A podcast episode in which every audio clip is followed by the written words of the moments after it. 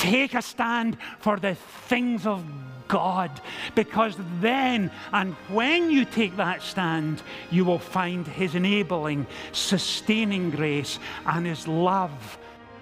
Welcome to First and Foremost, a weekly broadcast of First Presbyterian Church in the heart of downtown Greenville.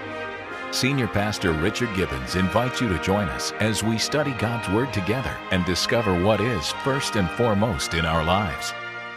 Over the last few weeks, we have steadily been making our way through the New Testament book of Philippians, and today we are coming to Philippians chapter 2. So if you have your Bible, would you turn with me, please, to Philippians chapter 2 as we read verses 8 uh, verses 12 to 18, and you'll find it on page 1827 of the Church Bible. Page 1827, Philippians chapter 2, beginning at verse 12. Most of you will be aware that the Apostle Paul is writing around the year AD 60. Paul has been arrested for his faith and is about to go on trial for his life. And he's writing to the church at Philippi to encourage and strengthen them in their faith. And we break into chapter 2 at verse 12. And he begins, Therefore, my dear friends, as you have always obeyed, not only in my presence, but now, much more in my absence, continue to work out your salvation with fear and trembling. For it is God who works in you to will and to act according to his good purpose.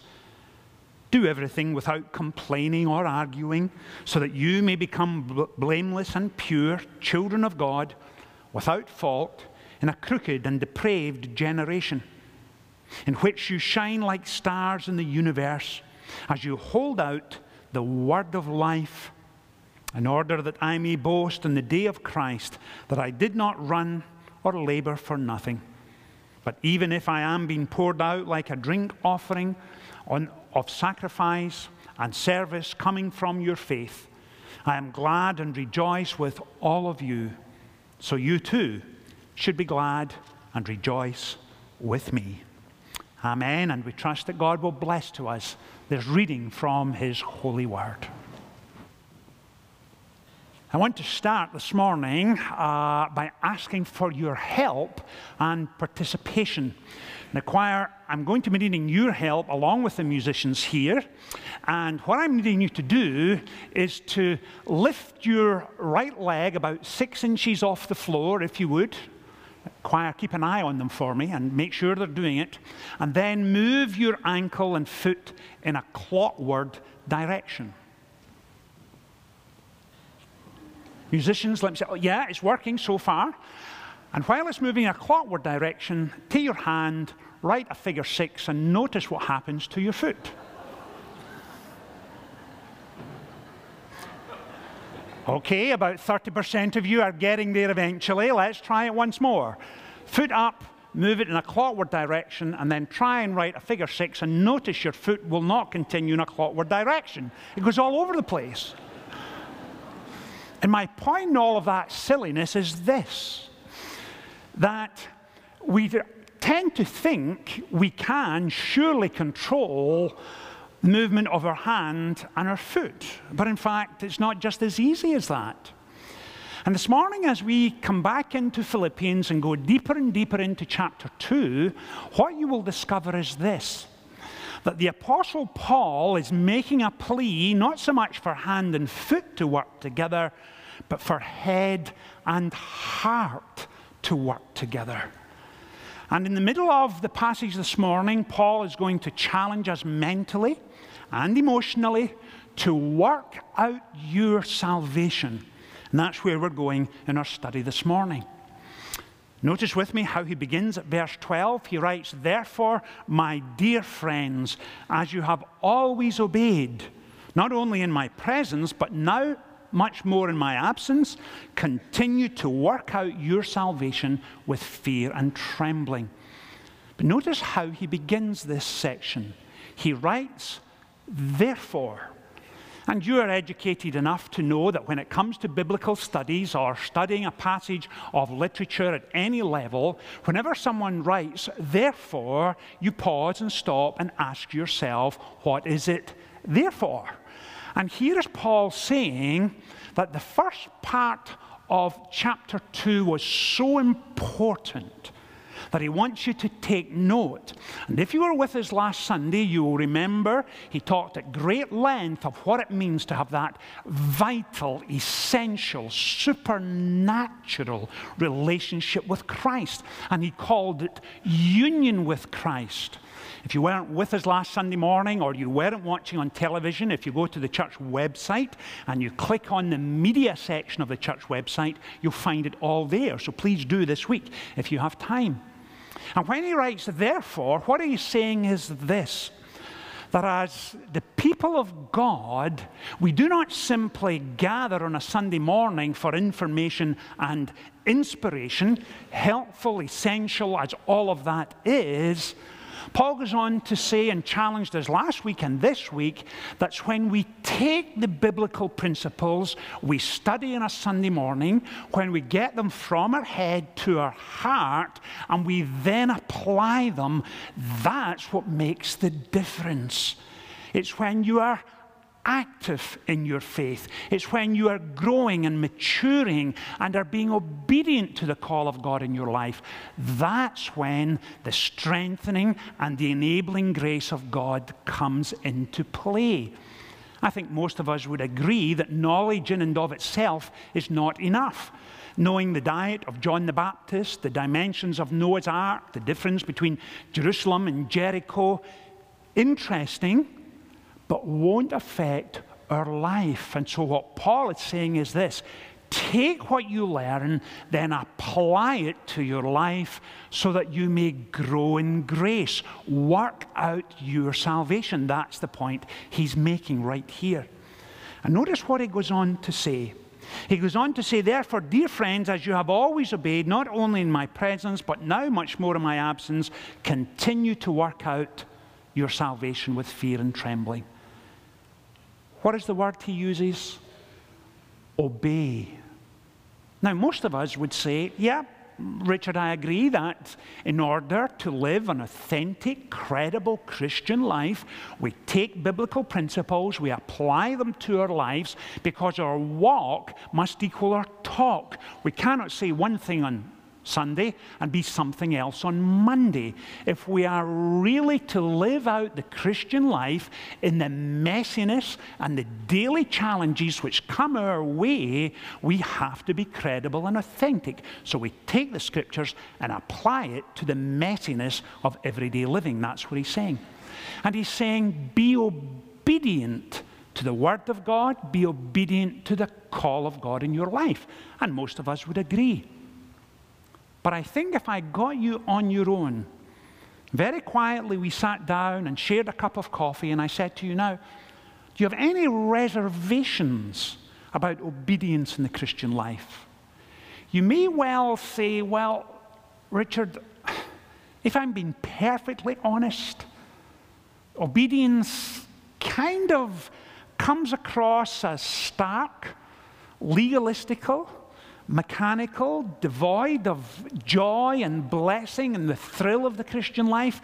Obedience is a kind of word out of tune with the noise of our culture and our day. And that may be true. But please understand this. As Christian people, we don't simply obey the scriptures because we ought to. We obey the scriptures because we know and love its author. That's the point. That's what Paul is saying. Because of your union with Christ, because of his love for you, because of his transforming work in your life, because he calls you to apply it to the messiness of your daily living, and because of his enabling grace and strength, because you love him, you will then quite naturally obey him.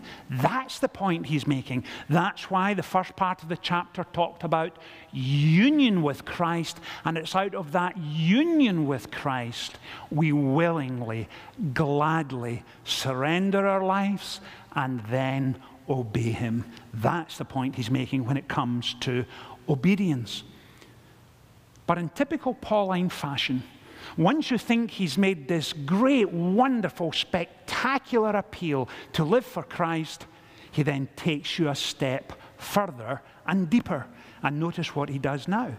He writes, But now, much more in my absence, continue to work out your salvation with fear and trembling. Now, you may be here this morning and saying, Richard, I've been following closely the last few Sunday mornings as we have worked our way through Philippians, and I get the point about the head and the heart. I get the point about applying biblical principles to the messiness of the Christian life. But did you not tell us three, four Sundays ago that one of the major emphasis in this epistle was that of joy and rejoicing, of knowing a relationship with Christ, of knowing His blessing and His enabling and His sustaining, of knowing His grace that is overwhelming, so much so it's almost as if your heart is about to burst because you cannot contain His love and His joy. Did you not tell us that? And the answer, of course, is yes. Well, Richard, explain why Paul is now saying, work out your salvation with fear and trembling. I don't see much joy in there. I don't see the blessing of God. I don't see his encouraging grace. I hear fear and trembling. What is Paul saying here? Well, allow me to suggest this, if I can. There are multiple passages across the scripture that talk about the thrill of walking with Christ each day and of his love and his grace and his goodness. And I think we would say that is the case in our own experience as well. There is no substitute for knowing his hand upon you, his leading, his guiding, his directing. But I think we would also say this that in Paul's experience, the experience of the folks at Philippi, and our own experience, and multiple generations over the last 2,000 years would also say this that even though we are united with Him, even though He lives within us, even though He's there to support and encourage and strengthen us in our faith, there are moments in our life when we sin and sin badly.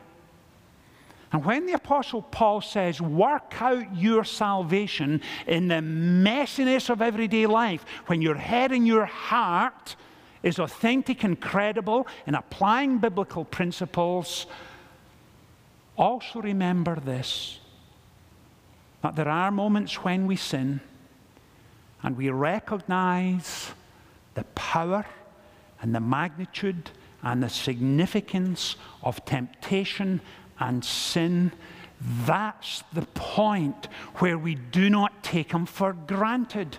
That's the point when we do not simply treat him with courtesy. That's the point when we realize that we are not quite the people that we ought to be, and we should be fearful about our own sin. We should live the Christian life in fear and trembling. Why? Because we recognize the power of sin, we recognize our own weakness, but we don't live out the Christian life fearful of what God will do to us, but fearful that we might hurt or disappoint or grieve Him because of our sin. And that's the point Paul is making. Live out your salvation, apply it to the messiness of everyday life, but do so with fear and trembling because you also recognize the weakness of your own ability and your own sin. That's the point he's making. But mercifully, he doesn't stop there either. He takes us a step further once again. And notice what else he says. He says, Do everything without complaining or arguing, so that you may become blameless and pure children of God, without fault in a crooked and depraved generation in which you shine like stars in the universe as you hold out the word of life. There are multiple passages we mentioned moments ago that talk about the love and the grace, the mercy of God, the goodness of God and how He inspires us and refreshes us and renews us and cleans us up and allows us to begin all over again. The scripture is packed with passages like that. But the scripture also describes sin in all of its darkness, describes sin as distasteful and ugly and utterly shocking. And let me make my point clear by using several illustrations. We mentioned this at the time. Back on the 2nd of July, if you were walking downtown Baghdad, a car bomb went off and 308 people lost their lives that morning in a senseless act of violence that achieved nothing other than misery and the slaughter of human beings. 308 people. What on earth was going through the mind of the people who conspired and planned and put that bomb there and carried it out? What was going through their minds? If you were in a nightclub in Orlando this past June, when Omar Mateen, aged 29, stood up, took out a weapon, murdered 49 people, and injured another 53 stopped and reloaded so often that he went into his pocket, pulled out his cell phone, dialed 911 while he was still murdering people, and boasted about what he was doing on his cell phone. Talk about living in a depraved and crooked generation. This past Wednesday, just this past week, six year old Jacob Hall had an outstanding funeral that was entirely unnecessary. When 14 year old Jesse Osborne shot his own father, drove to a local elementary school, shot two six year olds and, and the teacher, and one of them was buried last Wednesday, as you know. What kind of country are we living in where it has become the norm for newscasts and media to cover gun violence in the workplace. People being shot in cinemas and shopping malls and playgrounds, where children are suffering the horrors of child abuse and human trafficking, and alcohol and drug addiction is decimating families. What kind of society have we become? And allow me, please, to see this, say this in the most gentle way I can. If you do not believe we live in a crooked and depraved culture, you need to wake up and look at what is going on around us. It's incredible and it's awful. And we see it, as we've said, in human traffic and child abuse, domestic violence, and incestuous affairs, and it is utterly appalling. It is awful, awful. Let me challenge you. If you were to go home this lunchtime, and sit down on your most comfortable seat in your living room with a parent or a grandparent or a great grandparent and flip through the cable channels, would you be embarrassed by what is on there? Open up your laptop and look at the wonders of the internet? Good night. where is it going to stop? What Paul is calling his own folks at Philippi to do, and what the scripture is calling us to do, is be men and women of grace, men and women who will work out their salvation in fear and trembling in the midst of a crooked and depraved world, men and women who will say, Enough is enough. We're done with this. Morals matter, standards are important. And as Christian people across this nation, we are done with it. It is over. And as we get into this presidential election cycle, the best thing we can do is fall on our knees and pray, Father, grant us mercy, mercy for the state of this nation. Amen.